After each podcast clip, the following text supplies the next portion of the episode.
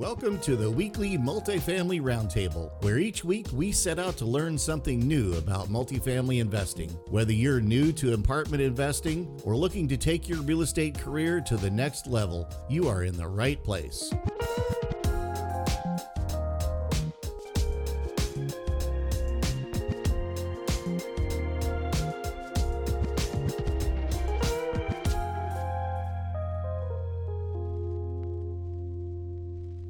Are ready to go. We can always trim this after the fact. All right. Welcome to the weekly multifamily roundtable. We are a group of multifamily investors from Minnesota that get together to, to get together every week uh, to talk about multifamily real estate investing. We thought, hey, why don't we invite you, the listener at home, into these conversations to learn a little bit something like we come together to try and learn something from each other, and you might as well benefit from that as well. So I am Anthony Vicino of Invictus Capital. Dan Krueger is my partner. Rodney is another syndicator here from uh, the Minnesota area. And tonight we're going to be talking from a really high level just what is multifamily investing? What's an apartment syndication? We're going to treat this as though you are brand new to real estate investing. You don't know anything. And we're going to we're going to take you in the next three sessions over the next 3 weeks and we're going to take you from being a complete newbie to you know actually understanding what we're talking about how you might take part in this industry and then you hopefully start feeling confident to, to start taking some action. So what do you guys think about that? That sounds amazing. Sounds Did like I- a plan. did i nail that intro? You nailed You the intro. you guys at home Yeah. if i nailed that intro uh, thumbs up for for me. Yeah, drop a comment Just in, for in the chat, letting Anthony know how awesome he is. yeah. Yeah, i've really been struggling recently you know we're in covid times and so we're we're self quarantined i don't get as much positive reinforcement anymore as i'm used to getting so. So guys let's let's talk about apartment syndication multifamily investing. Uh, i think tonight's conversation if we could lay the groundwork for what a syndication is why we like it what are the benefits the pros and the cons and then how people can actually start getting involved in that i think we'll have uh, done a good thing for the world let's do it So, where do you want to start? Like, why we should invest, or Well, well, let's first let's assume somebody coming off the street right now. I'm gonna I'm gonna try and play the idiot. Uh, that's gonna be pretty easy here tonight. I'm gonna play the idiot. I'm gonna I'm gonna pretend like I'm the new guy who doesn't know anything, and I'll ask questions. So if you guys start using lingo, you you're gonna you know I'm gonna throw my hand up. So, but so first, the very first thing is what's multifamily. I know that seems really like really easy because we're in it, but what what is that? yeah that's actually a really good question because half the time when i'm talking to people who aren't really aware of what this business is and i say i invest in multifamily they're like oh like duplexes and triplexes that's a very common like first thing people say so mm-hmm. i think it's really important to define what the heck we're talking about here which is multifamily meaning larger apartment buildings big stuff not a duplex a triplex or or a quad so yeah, technically it it starts at what five units, Yeah. um, and and goes up from there. But but yeah, we we like to dabble in the in the higher numbers. and why does it start at five? I, I, I it's it's hard because there, I don't feel like there is a really set definition necessarily. It's kind of a there moving is target. when you're talking about appraisals and lending sure, I mean, that's that's the way I look at it. Is you know when when you're getting a commercial loan on something, it's they call it commercial when it's five or more, and Yeah. same with appraisals. When you're getting appraisals done, if it's got five or more units, they start to look at income. Whereas if you have a a duplex or a triplex, the income is, uh, from what I understand, not really factored in. It's pretty much just comps. Yeah, Yeah. I think that's pretty much where the definition comes from as a lending institution more than it does from let's you know our sector per se. yeah. I guess uh, for me, from the lending perspective, always I've always heard residential and commercial. Residential being uh, single family all the way up to a quad, and then at five units and above, now we're talking about commercial loans. But I've never necessarily heard the lenders specifying and saying that's multifamily or like not multifamily. So that's for me. Well, yeah, I think that's part of it. When I talk to brokers and like not like larger multifamily brokers, but just sort of like people in real estate in general, when Mhm. I say the word multifamily, a lot of them default to duplexes. So I think a lot of those people, when they hear multifamily, they're like anything that's more than just one unit, one house. you know, if there's more than one uh, occupant, basically, Mhm. that automatically goes into multifamily, which is true. I mean, Yep. Literally, it's To multiple. say the families, least, it's kind of a fluid term, I would say. Mhm. Mhm. Yeah, yeah, and that's what I'm trying to get at here is that it is it is a little bit fluid, but for the context of this conversation and the type of investing that we do, we're talking about commercial uh, properties that are five units or larger. For Rodney, you have a couple hundred unit complexes, right?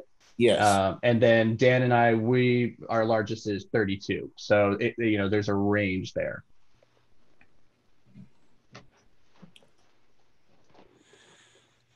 So yeah, multifamily. I think we've got that defined. People should understand what the heck we're talking about from here on out if we use the word multifamily. Now the elephant in the room, right, is well, what the heck is a syndication?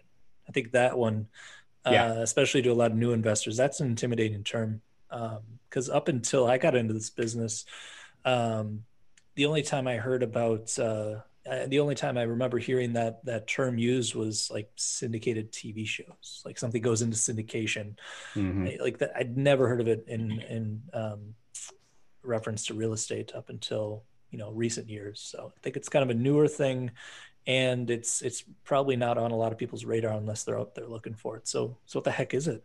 yeah, and a syndicate is really just where people pool their money. So uh, you have a collective of multiple entities uh, because typically investors come together as as entities and pool their money to buy an asset and um, so that's where the the term syndication comes from Yeah, so actually, Rodney, can you give me screen share ability? I'm going to share an infographic here. And we can kind of walk through it um, that we designed, just ex- laying out what is a syndication, who are the individual players in it, so we can kind of talk through what the pros and the cons are as well. uh, let's see i thought that you should be able to screen share It says host disabled participant screen sharing. Oh, You've put the child locks on me. I've been child locked. He does lot- not trust you. I mean, uh, rightfully so. Yeah, we don't know what you're going to throw up on that screen. So I'm not sure Yeah. either. So Um, yeah, just normally on the, normally on the list out here, it says that uh, you know to allow share, but can you do like an interpretive dance of what the infographic is, just to? try try that now. I just said multiple people can share. there we go. All right. All righty, here we go. Uh, So the other thing that that um, we should mention somewhere along in here is uh, JV because that's that's another type of uh, a collective purchase of a of a real estate. Now that's not what we do here, but in case people have questions about, um, well, I heard you know this the term JV, uh, you know, and that's a joint venture, which is different than a syndication. Mhm. Mhm. Yep. Yeah, and we can get into the nuances of the two after we lay the groundwork here for the syndication because it'll kind of I think that it'll make a lot of sense once we go through this. But can you guys see the screen? Am I dominating everything? You are dominating everything. Okay, so can you see my mouse too? If I Yes. gesture, gesticulate wildly here. Okay, so what? I feel like this graphic is so good we don't even need to be here. Okay, everybody sit it silently. We're gonna just have a moment of silence. You just digest this. Okay, so the the syndication is like you guys have already mentioned. There's a lot of ways to syndicate. You could syndicate a candy bar. You could syndicate a boat. You could do. You could syndicate a racehorse, a spaceship, whatever. Like sky's the limit. Alpaca. You could do it. You could do an alpaca. Yes. Okay. Yeah. You can you can syndicate pretty much anything. The idea is that a group of investors are going to pool their resources, and the resources being time, knowledge, money, to buy something. In this case, we're buying a large asset that we're going to split the profits. And the reason that we do that is because on our own, we might not be able to go out and buy a hundred unit apartment complex, right? And when we're talking about these properties that cost millions of dollars, one single investor might not be able to go and get it. But there's a lot of benefits to multifamily investing that we'll talk about in later episodes. But this is the the groundwork. That's the syndication. Now there's two different entities within a syndication. You have your passive investors and you have your active investors. So let's let's we'll real quick talk about the active side of things because that's close to home for all of us because we're all active investors.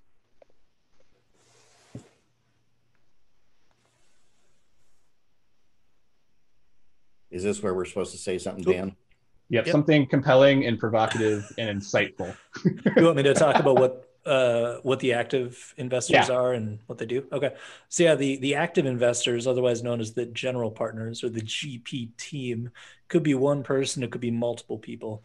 Um, these are uh, basically the people that are taking the majority of the risk. They're doing uh, essentially all of the work. They're going out, they're finding the deal, they're uh, finding the lender, they're negotiating with the seller, they're finding all the investors and coordinating everything. And then uh, most of the time, they're also either someone involved or entirely involved in the actual operations of the um, uh, asset after it's purchased. Um, if you guys watched our, um, I think it was last week or maybe it was the week before when we talked to, um, oh geez, I forgot the name of his company. Um, Oh, Patrick Duffy with uh, Asset Tactical Management. assets. Tactical, that's right. Yeah. Yep. Sometimes uh, uh, the general partners will outsource, you know, the asset management element to someone else. But anyways, for the sake of simplicity, basically the general partners, the the active investors are the ones that are actually doing all the work, putting in all the time, and taking the majority of the risk, and then that leaves the uh, the, the limited partners or the passive investors. Boom. General partner. Yeah, the general partners put up put up the the loan application fees, pay for due diligence, uh, all of the upfront money costs uh, are are the active and or the yes the active investors and uh, the ones that actually close the deal. Passive investors are the ones that uh, they're the ones that bring capital to the table. That uh, in addition to the active investors, so the active investors and the passive investors will pool their their money. The active investors are uh, the ones that actually pull the legwork into uh, making the syndication happen. Yeah, Yeah, I think so- one other thing to note too is that you know usually the general partner on the deal, um, you know, this is their full time job is putting together deals. Um, it's you know this is this is their thing, this is their business, and typically the limited partners, the passive investors, the name implies it. You know, they're they're investing money, but they have other stuff going on. They've got their own careers. They're not out there hunting for deals. They're not putting their time into this. So the GPs really like this is their this is their thing. This is what they do. Yeah, so every deal is going to need time. Oh God, that's white. Really? Okay, it's going to need time, knowledge, and money, right? And so the passive investors are bringing the money, and active investors, by and large, they might bring some money as well to the table to put some skin in the game, but they're bringing the time and they're bringing the knowledge. And so here at this roundtable, we are all active investors. We're operators. We spend a lot of time networking with other industry professionals, the brokers, the lenders, to make sure that we're getting deal flow and then that when we get the deals we can bring everybody together and execute on the deal. And then once we have it then we spend the time and the energy to run and manage the deals. And then we handle the exit. So we're doing all the work and we're providing the time and the knowledge necessary to to run a smooth operation. And then the passive investors it's really simple. They just bring the money. And then you sit back and you collect quarterly checks in the form of cash flow checks or you know however it's going to be structured. And so uh, the passive investors it's it's a great role if you love your job you love what you do you're not really interested in learning the ins and outs of real estate. Because as we talk about multifamily of the type that we do there's a big difference between being a really good operator and being a really bad operator. If you're a really bad operator you're going to lose a ton of money. Um, it's going to be problematic. And those are the type of people we like to buy our properties from but if you're a really good operator you can the sky's the limit. You can you can uh, realize great profits. But it's very different than small single family properties where you know you could go buy a couple of those and they put some property management in place and they kind of run themselves. It's not a big deal. You're not going to make a ton. You're not going to lose a ton probably. So why wouldn't someone, let's say someone realizes that real estate's awesome, um, why wouldn't they want to go and, you know, if you don't have to be that great, why wouldn't they go buy a house, uh, a single family rental, or maybe a duplex, uh, as opposed to being a, a limited partner on a, a larger deal like this? Am I jumping ahead, or is this? no no that's a i mean i think that's a great question because as we talk about multifamily and syndications it is a logical question it's like why don't i just go do this myself yeah. so rodney how do you handle that question uh, do you get that question ever as you're talking with potential new Hey, investors So I think once once a person understands um, the large multifamily aspect of it, they understand that there's there are a lot of moving parts, and uh, I think this is where a lot of investors get in because they look at a single family house. It's something that they know, they live in one, and there isn't as many moving parts. Uh, you can approach a real estate agent, you can get a loan for a house, and you can start renting it. And uh, you know, you might have to fix a toilet, uh, you might have to deal with a tenant, or you can pay a management company to do that kind of thing and and reduce your profits. Um, but I don't think that most people that I've run into have asked me that when it comes to buying a hundred plus unit apartment complex because they understand that there is a complexity there that they're not really willing to deal with.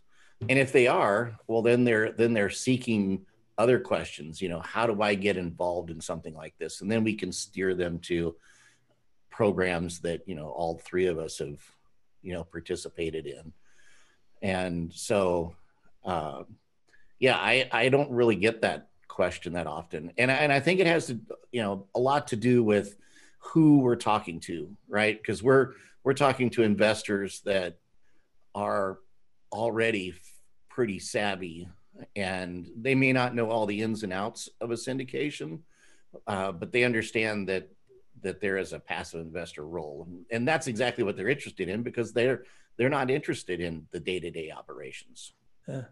well i think i i do get i don't know if i get that question posed to me a lot but i have that conversation a lot and usually people aren't asking me uh, you know, hey, why, why don't I just go buy a house instead of investing in your deals? Usually, what happens to me is I run into guys who are really into uh, the real estate uh, concept, the business model, the idea of it, mm-hmm and they're first and they're and they're a lot like me when I first started, where they just want to do everything themselves so they can, you know, be the one in control and take all the credit, and they, they just really they just really want to do it.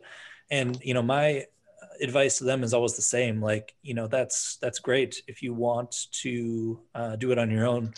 Uh, have at it. If you love it as much as I do, then uh, you know I wouldn't have had it any other way. But when it comes to deciding whether or not to be a partner in a large deal versus going out and getting um, you know, a single family house or duplex or tri- triplex, my response is always just, well, you know, run the numbers and mm-hmm. see what's going to make you more money and see what's got um, uh, less risk. And if you find a single family home that makes you more profits with less risk than a larger syndication, then by all means go do it. You'd be dumb not to. But you know, nine times out of ten, or I'd say nine point eight times out of ten, uh, when you run the numbers, spreadsheets don't lie you know it's pretty black and white when you're doing math it's that's what i love about it is it's like the numbers just make sense you're making hmm. more money and taking less risk when doing a larger deal so you know but there's plenty of people out there that just really don't like the idea of uh, investing in apartments buildings they'd rather just own a couple houses and you know their goal isn't to make as much money as possible they just kind of want to be a, like a landlord as, as, as a hobby so you know for those people great have at it. But if your goal is to create wealth and make as much money as possible and minimize your risk, then just run the numbers and that'll that'll answer the question for you. That's mm-hmm. usually my response. The the key word. A, oh, go ahead.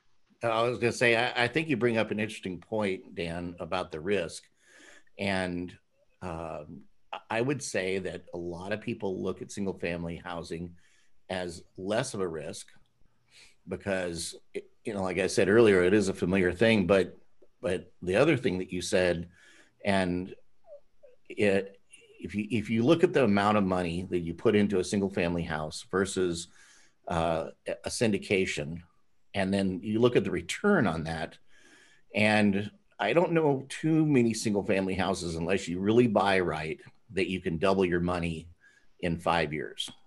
It there there are the there are the deals out there. I'm not going to say that they don't exist, mm-hmm. but uh, being in a syndication, at least the ones that we try and buy, uh, underwrite out to where we our our goal is to double an investor's money in five years. Mm-hmm. Yeah, that's exactly why I tell people to just do the math for themselves because, you know, uh, I could say it all day long, and you know, I kind of do, but at the same time, I'm I'm a little biased because you know I invest what you in do. these deals. Uh, but like I said, the math doesn't lie. So if someone does the math themselves and they see, oh, if I get this this house, it's you know, uh, you know, if, I, if my underwriting's on point, um, you know, it says I'm going to make um, you know 10% a year, best case scenario. Um, and then there's a lot of you know inherent risks there. You're relying entirely on uh, uh, market appreciation. You don't have the ability to really force appreciation uh, quite as well with uh, single family as you do with multifamily, which we'll get into maybe this episode, maybe next one. But Mhm. you know, when people do the math, the, the numbers almost always will point to um, you know a syndication being a less risky and more profitable deal. Uh, unless there's that oddball situation where you just steal a house, you know, you just find some ridiculous deal, you know, 50 grand for something that's worth 200. Um, if you find something like that, I mean, by all means, take it Go all day long. Mhm. Uh, Oh yeah, absolutely. but that's at the same time, that's not really a scalable model e- either. If you're looking for these these unicorn deals, what once every five ten years you might find something. Mhm. You know, The the key word in all this that you you've mentioned a couple times there, Dan, and I want to really draw attention to it because I think it's actually the most important aspect of answering this question of should you be Risk. active? No, but that's going to be. I have a pin in my notes right here to come back to that one because it's also very important. It's it's the the idea of the goal. What is your mm. desired outcome? What do you Yeah. want to achieve? Right? When somebody comes and says, "Hey, I want to get into real estate. I'm thinking about going to buy this single family house." The question to ask is why? Why do you want to get into this industry and do that? Is it because you want to replace your day job? You want to leave it? You want to find another avenue and you want a means to quickly accelerate your your uh, cash flow situation so that you can Mhm. start living a different life? Then that might be a really great option. Go go on the active side and and, and you can do that. But if you're if you love your job if you aren't interested in being a landlord um, and you like the idea of collecting cash flow then it doesn't make sense to go out there and do it on your own. And so, Dan, you pointed out like for you, your personality, it made a lot of sense. Like you love what you do, you're doing it full time. Like it makes a lot of sense for you. It wouldn't make sense for you to be a passive investor, right? Whereas somebody else, given their life situation, it's going to be completely the opposite, perhaps. Like I have family I want to spend my time with. I don't want to be dealing with all the stress and the rigmarole. I have capital saved up in a 401k. I've been doing this for a while. I just want that money to go work for me so that it can, you know, start supplementing and building some generational wealth. So I think starting and understanding what's the desired outcome and then working back from there and saying, is this the right path for me or is this the right path for me? Yeah, and that changes too. I've seen that um, Yeah. in several people over the years where they start out, uh, you know, really active in real estate, and then as they get older, they start gravitating towards uh, becoming LPs because you know they've accumulated a good amount of wealth. They're not really concerned with with you know trying to double or triple their money every uh, every year, every two years. At this point, they they're more concerned with creating as much time in their life as possible Mhm. um, and they're perfectly happy with you know 15 to 20 percent return every year as opposed to going out and trying to make you know 50 percent doing everything themselves and you know so I've, I've seen a lot of people kind of change as they're as they uh, age and priorities change so Mhm. I think I think a lot of active investors end up down that path. You know, they'll Mm-hmm. they're very active and then they transition uh, as as they move along, so they yeah can let, prepare. let the young bucks do it who have all that energy going Exactly. hunting for deals walking yeah properties because let's be let's be really clear here is like being on the active side is a lot of work. Like there's you're constantly grinding going out there and, and trying to get new deals in the pipeline. When you have the deal in the pipeline now you have to execute it. You have to get investors on board. You have to do all the due diligence and get it across uh, the financing table. And so it's it's not easy. Like it, it's a very particular personality. And by and large i'd say it's a very entrepreneurial personality if you're the type of person who doesn't work well for others or in an environment with like a lot of structure, then this can be a really great path for you. But cool. Yeah. I wanted I put a pin in the risk conversation because we keep talking about low risk, low risk Mhm. uh, in, re- in reference to multifamily syndications, but at the same time we're also like single family is risky, blah blah blah. So let's really nail down because here on the graphic, uh, we have on the general partner side risk nine out of 10 That's a lot of risk. Limited partner one out of ten. Okay, and let's qualify this real quick. When we talk about risk in this context, we're comparing it against every other investment type, which is you always run the risk of losing your your initial capital. That's always a risk, mm-hmm. right? And so that's our baseline of zero. Beyond that risk that we're talking about here is um, you know accountability to the lender or you know to legal authorities if something goes wrong. So let's let's really break that up real quick. And mm-hmm. accountability to your to your limited partners too. Yeah. Yeah reputational risk. Yep. Mm-hmm. that's huge. So where do you want to start on that on that well, spectrum of risk? What? Let's let's compare the difference. Why why is a single family risky compared to a multifamily? Why would the multifamily not be as risky for an lp specifically Well, I don't, I don't, hmm. I don't know if uh, if it's less risky. It's perceived as less risky, but uh, there is there is uh, some management needs to go on there. Of course, single family valuation is tied to tied to comps in the neighborhood. So if uh, and th- this is this is a huge part of the risk is if we look back and and I know that you know right now we're in we're still in a in a in a bullish market uh, even though uh, everybody thought that the market was going to change you know with the COVID uh, right now things are t- showing to be pretty steady. Lenders have tightened their uh, standards up a little bit but they're starting to loosen those up. And uh, if if we look back at like 08, for example, when the housing market crashed, um, multifamily fared that whole thing really well, and you know, in comparison to a lot of other asset classes, and uh, because it's tied to the NOI, it's not it's not tied to you know how pretty your neighbor's house looks, and and what the one down the street sold for last month. So that's that's the, the the largest difference there in in the risk. I mean, if you have if you have risk in in how you're running the place, uh, there there's more moving parts when it comes to housing uh, uh, a an apartment building than there is a single family house. Uh, but there's risk associated on both of those. If you run either one poorly, uh, it's they're going to have deferred maintenance and you're going to start losing money because you're not going to be able to maintain tenants.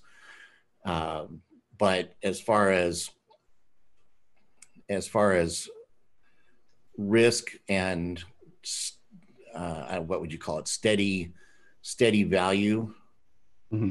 multifamily is is just completely superior to a single family house it, Anthony, could you uh, repeat the question again? I had someone walk in my office when unacceptable. That. Yeah. So, so the question right now, like, I want to, I want to spend a little bit of time talking about risk, specifically through the lens of a passive investor in a multifamily syndication, because we we've talked about how you, if you wanted to go buy your own single family, there's higher risk involved in that than if you were mm. a passive investor, and I really want to nail down why that is, and being very mm. clear of like, this isn't, you know there's very specific reasons why we could point to that. Yeah. Well, I mean, if you go and buy a house, um, let's say it's a hundred thousand dollar house, and you go and put twenty percent down um, as a down payment, and this is gonna be an investment property. You're gonna rent it out, and then something happens, and you just screw the whole thing up. Um, you're out your twenty grand, and then you also owe the bank, um, you know, whatever they can't get from the house. So you're on the hook for a hundred grand. Um, which is a lot of risk. You're putting up 20, but you're, you know, you're you're you're controlling a hundred thousand dollar asset. And if you drop that ball, you're you're the one that's got to make it good. You sign the loan, you put your name on there, and, and, they're going to come after you.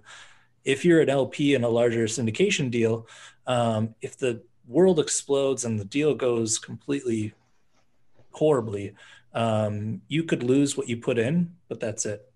Mm-hmm. Uh, the GP on the other side uh, on the other hand, is kind of in this in the uh, same situation as that single family home owner, right? They're the ones who are kind of um, you know signing on to the loan for the bank. So you know they might be putting in you know 5 10 15% of the, the, the capital but they're taking essentially all the risk because you know on the last deal we did it was uh, an 80 20 split uh, between GPs and LPs. We put in 200, LPs brought in the other 800, and um, but we're on the hook for that two million dollar loan. So we put in 200k, but theoretically we're risking about 200. Uh, we're, we're risking about two million bucks, right? Because if the deal goes to hell, then banks coming after us, not the LPs. Mm-hmm. So that's a pretty big difference between the two. You know, as an LP, you could if if you invest with a bad operator and you do no due diligence and something goes completely horribly wrong, you could lose all your capital, but you're not going to be filing for bankruptcy uh, because banks mm-hmm. are trying to seize your assets. So that's a pretty big difference. And then I think I heard uh, Rodney mentioning it as well when it comes to uh, the valuation piece, which is the piece which is huge. Uh, you have control over the value, which is enormous. In the single family home market, uh, if the value of the house goes up, great. If it goes down, that sucks, and you just have to kind of ride that wave. Which you know happened to you, Anthony. You had a it was either duplex or triplex, and you know luckily that wave went your direction. But you mentioned on that gone the other way. You did, yeah, it could have gone the other way. But you, you know you made a, a, decent amount of money pretty quick on it. But you're like it just didn't really feel that great because it's like you know didn't do much. It just happened mm-hmm. to be a good little chunk of the market there, and it could have easily gone the other way, and it's completely out of your hands. Whereas with the multifamily, you know, like Rodney said, uh, the value is based on the NOI. And as you, as the business owner, are controlling that, you're, you know, controlling the income by determining what the rents are and how effectively you market the property, and you're controlling the OPEX.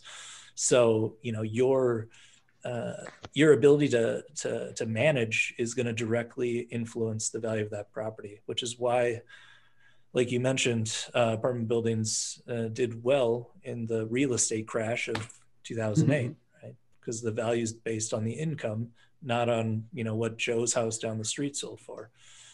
So, yeah, and that's a really big topic. I think probably makes a lot of sense to tackle in one of the next segments, whether either next week or the week after, because we could spend an entire time talking about NOI, expenses, revenue, and how we come to these building valuations and what leads to that stability that we like so much. Um, but one of the other things then, uh, kind of moving from this then and back into the um, the infographic is is um, the interplay between. Let me see if I can pull it back up here real quick. Boom, here we go.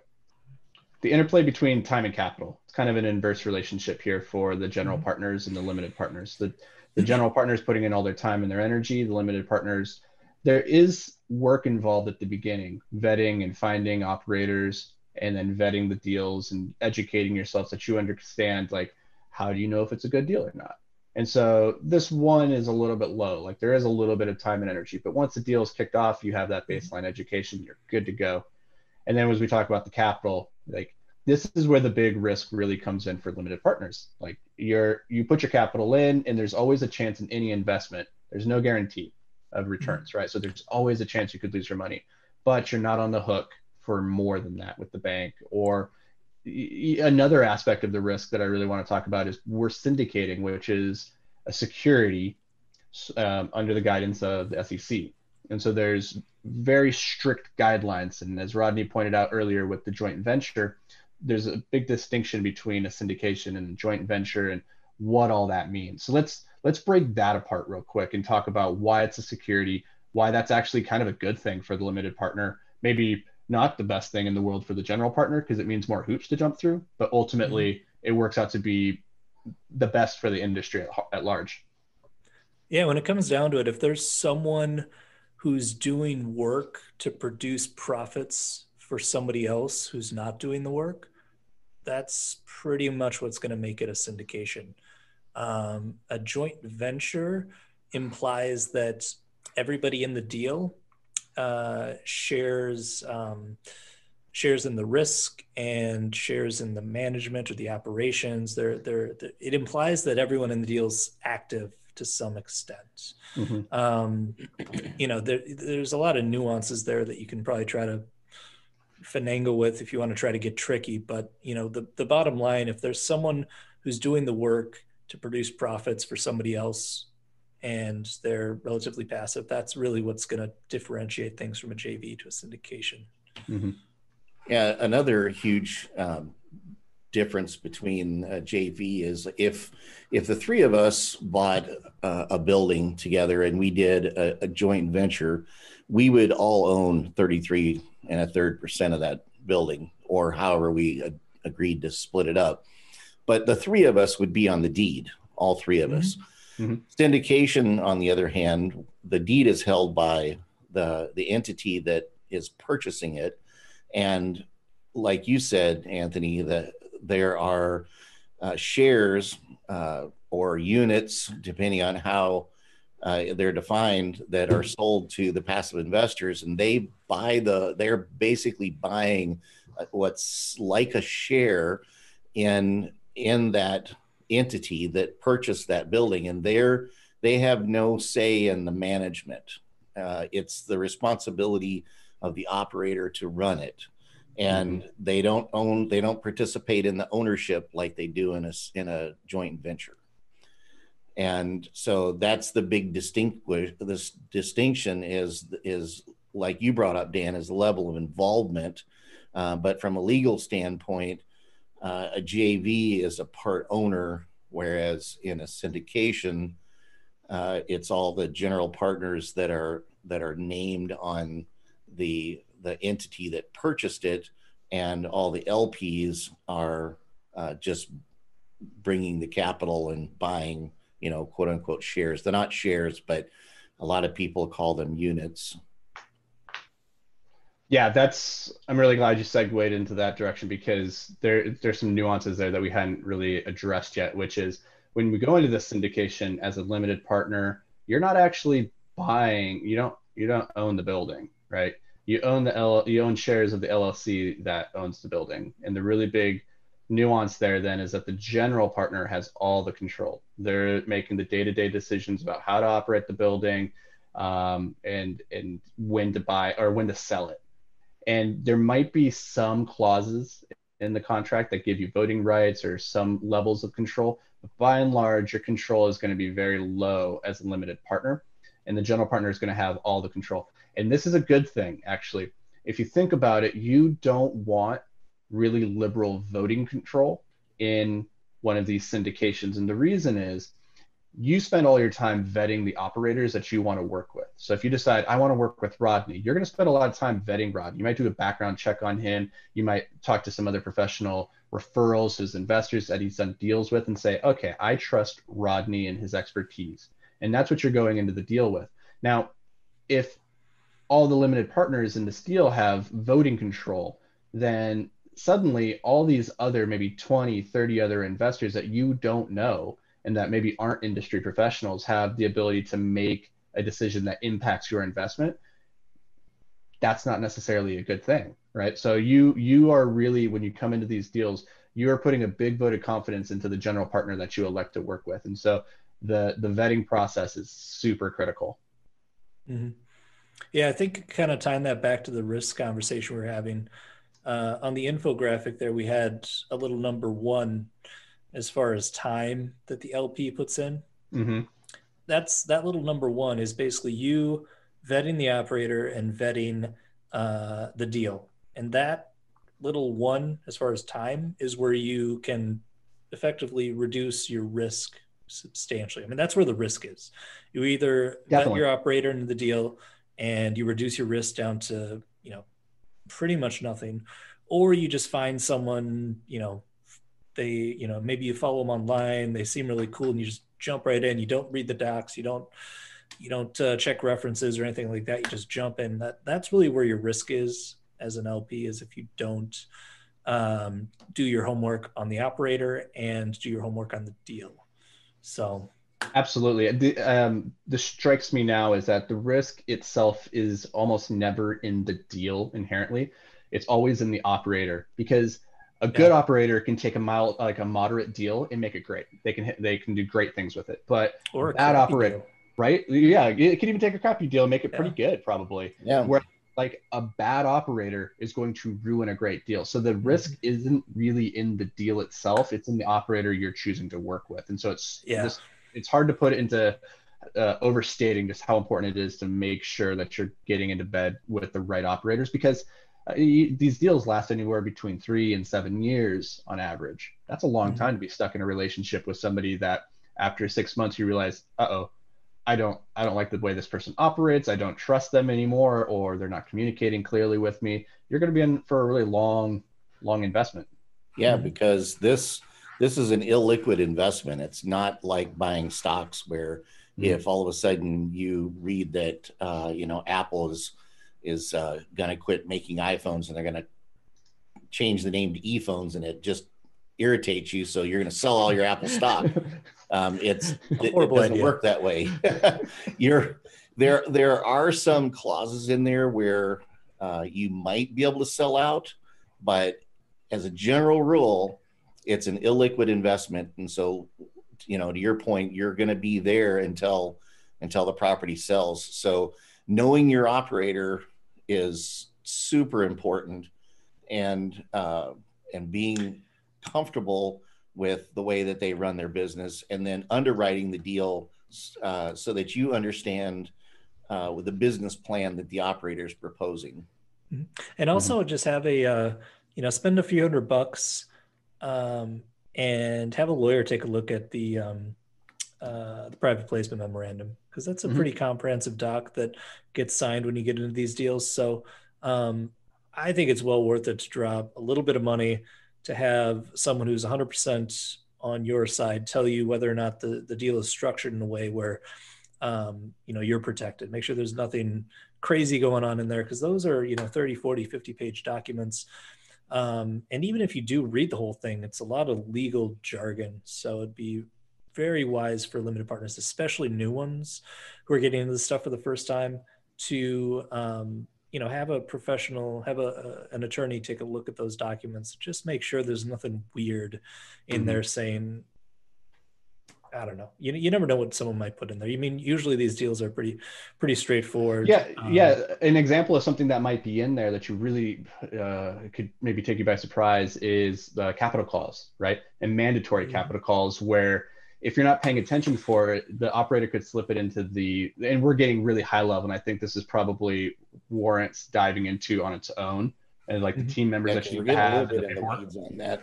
Yeah, we didn't but- talk about what a PPM was. exactly exactly but for for for instance yeah so maybe let's just leave it there um, but just know that there there can be really disadvantageous clauses within that ppm and we can talk about what some of those specifically are in one of the coming episodes in the next couple of weeks because i think we could dive deep into it Yeah, I think the the bottom line for people watching this is basically um, the most important thing is to vet the operator, Mhm. uh, you know, and vet the deal secondarily. Vet the operator. That's that's really your big thing. Make sure you're working with a, a good group, and then to make sure the deal fits your investment parameters. And then, last but not least, and actually, when we were talking to our syndication attorney, he said. Um, you know the what was it the ppm was like the least important piece right the operators Yeah. really worry about and that was our syndication attorney telling us that the the ppm was like the last thing you should worry about like the operator is the big thing make sure that person is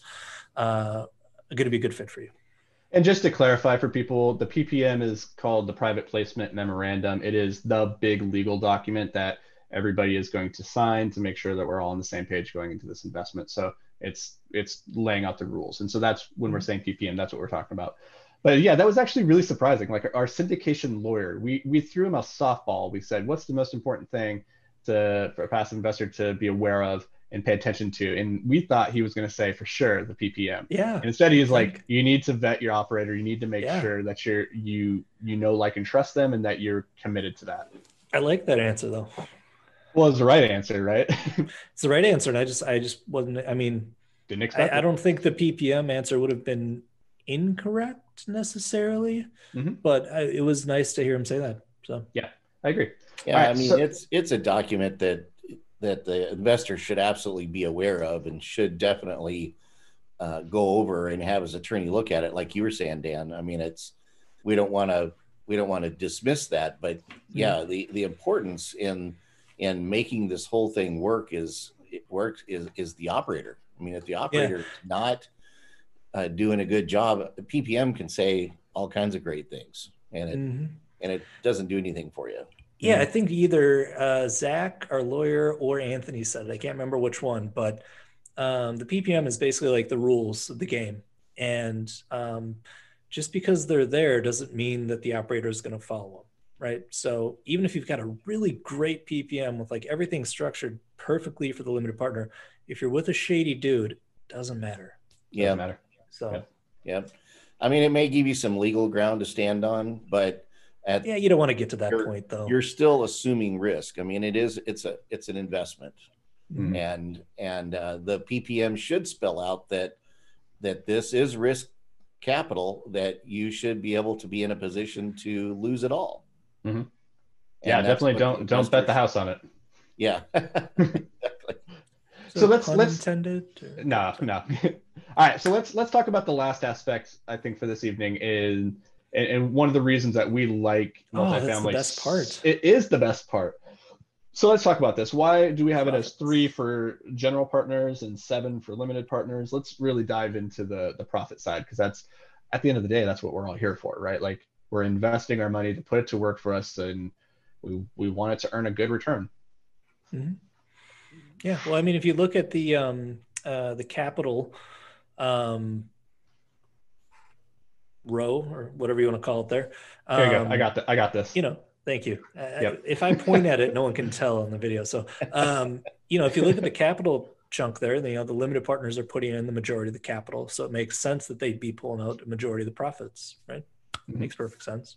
Yep. Um, so, um, but yeah, I mean, like I mentioned before on our last deal, we had an 80 20 split uh, with our uh, LPs on the last deal. So we put in 20% of the capital, did all the work, they put in 80%. And that split was uh, consistent, uh, but different groups and different deals are going to be structured differently all the time. I've seen uh, 25 75, I've seen 70 30, how there's probably 50 50 splits out there. Um, There actually are 50 50 splits. yeah, Yeah. probably Grant Cardone. Yeah. Gotta mention him once. Uncle, Uncle Yeah, I- we almost made it through, man. That was- didn't make it through, did he? This is almost a full hour. It was crazy. I was like, man, we're gonna get there. Yeah. yeah. So this this seven and this three is it's just reflective of one of the most common splits when you get, look at syndications, which is the 70-30. As Dan pointed out on our last deal, we did an 80-20, so that was even more favorable towards the the limited partners. Uh, but Nice really, that guys. we are really nice guys. I'm glad And that it's a really good deal. So there's just a lot of money There was- to go there's around. enough meat on the bone, so Yeah. it didn't it didn't matter. Um, yeah. We normally run a 70 30 split Mhm. uh, for our deals. Uh, Okay. Although the last deal we ran uh, a 25 75 split. Uh, it and we did that because the we just felt like the the returns were not there for the investor. And so we reduced our our side of it to give more profits uh, to the investors. Yeah, Yeah, that's something you want to be on the lookout for as a passive investor is is that type of mindset from the operator. Um, when you see guys like Rodney who have the uh, the long game in mind and they're not trying to make as much money as possible today, they're more so trying to build a successful business for the long term, and they're okay making less on this deal, giving more money to the investors for you know the longevity of the business and and creating wealth for people. Like that's that's a big red flag that you're working with a good operator when you see that type of stuff. So. Red flag That's a good flag. What's the good flag? good uh, green one. probably He doesn't. Dan doesn't do sports, but uh, i know i don't Yeah, know my I think- wait a minute it was It- really sounding good there and then you said red flag. i mean it's it he juked us. I was like, whoa, red flag. red can be good right i mean Not christmas Mm, I mean, No. Valentine's Day maybe, but anyways the color of passion. Uh, okay, so last thing that we didn't touch on here, and we can hit it real quickly at- from a high level, are the tax benefits. And this is actually Ooh, one of the only good stuff this one's interesting because it's the only one on this entire sheet where the general partners and the limited partners both get like very high marks simultaneously. Usually one is getting a high mark, the other is getting a lower mark. Um, but here it's both nine out of ten. Both both parties get to benefit from all the the tax breaks.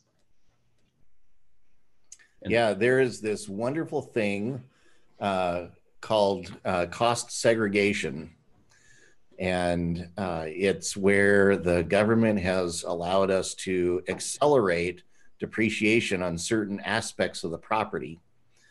And uh, when when we buy a property, we we bring a cost segregation company in, like Madison Specs or um, any of the other ones that are operate out there, and they come in with a team of engineers and look at uh, all of uh, the different parts of the building and and we're uh, the government has has structured uh, the tax schedule so that we can accelerate depreciation on a lot of those components and recapture a lot of that uh, depreciation up front. Hey Rodney, what's what's depreciation? Wait, no, no, I got my I got my idiot hand Oh, up. I was- sorry. I was- what's depreciation? we take it for we take it for granted because we we live and we breathe this world. Um, yeah, But to the general person that's never heard of this stuff, depreciation's like, well, I have no clue what that is. well, uh, unless unless uh, well, Dan, you probably have a better explanation. Now, I can uh, I can try and explain it because I, I know what it is. Yeah, Uh, I can you do know, it. I've- I know that uh, you know that I've done it a handful of times, so I could rattle her exactly. off. So I think Dan's going to be a better person to explain this than than me. So you go for it. All right, here we go. So I think most people have heard of depreciation uh, when they are talking about like cars or something, right? We know that as soon as we drive our car off the lot when we buy it, it loses value instantaneously, right? Um, and uh, essentially, depreciation is the opposite of appreciation, which we've talked about a bunch here. It's the value going up. So as something loses value over time, that means it's depreciating. And typically, um, It sounds like a what bad thing. You, you'd think, you'd think. Mhm. Um, so, you know, the logic is the building's going to wear out over time, right? And um, the, the the IRS wants to compensate uh, investors for that theoretical loss of value over time. Um, so by default, apartment buildings are going to be depreciated over 27 and a half years.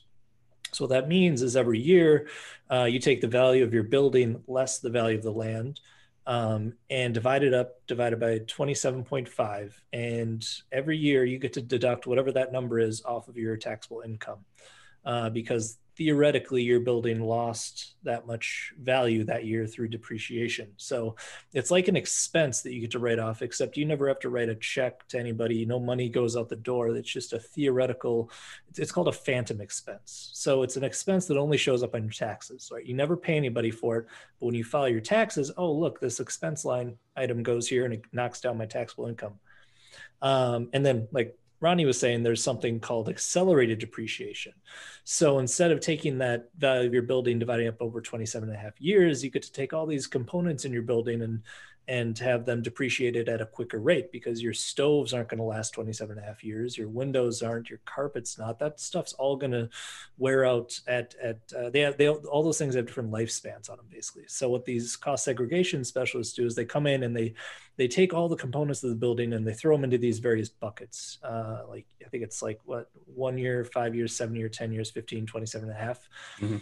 And and they say okay you know these all these appliances they're good for five years so we'll put the value of those in this bucket. And then what happens is that value of the building gets scrunched up into the first part of the life cycle usually the first few years.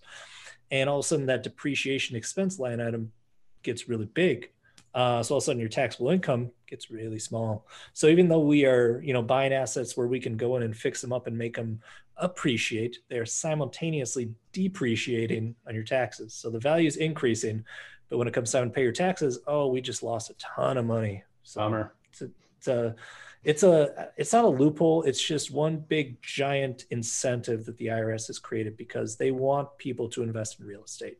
You're creating housing for people who don't have the ability or the desire to go out and buy a house which is extremely valuable to society. Mhm. so when the government wants you to do something what do they do? They give you a tax credit or some sort of tax incentive to to make you do things that that benefit uh, society and, and the country. So. That was a fantastic explanation. and we're done All right, guys, that's everything.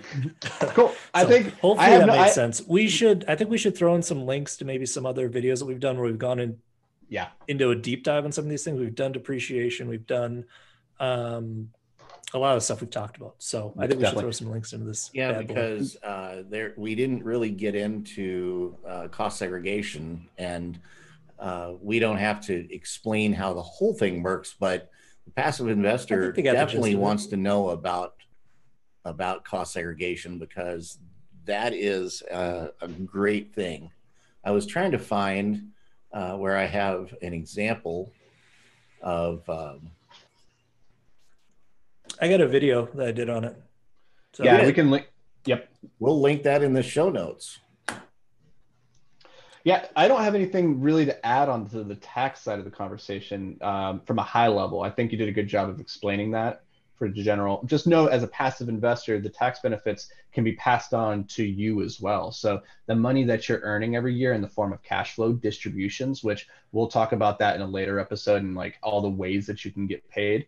Well, that can be uh, that's going to be offset then by the depreciation. So you're not going to necessarily be paying as much or maybe any taxes on that and then we could get to some nuances too if you're a real estate professional and how you could even offset other earned income from other sources so Yeah, yeah. I think it, one last thing to tie the bow on the on the tax piece is that that's really the thing that separates investing in real estate from a lot of other things. Because you know, if you're making 15 to 20 percent in a syndication, um, you know that's that's good. That's great. You don't want to you don't want to discount that. But uh, a lot of people will say, oh, you know, on average the S and P goes up, you know, 12, maybe 15 percent a year over a long enough time horizon.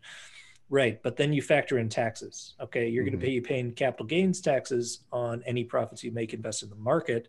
However, on syndication, we've got that little depreciation thing sweep uh, slipping in there. So let's say you invested 100 grand into a deal, and uh, over the course of a year, you, we sent you cash flow checks that totaled 20 grand.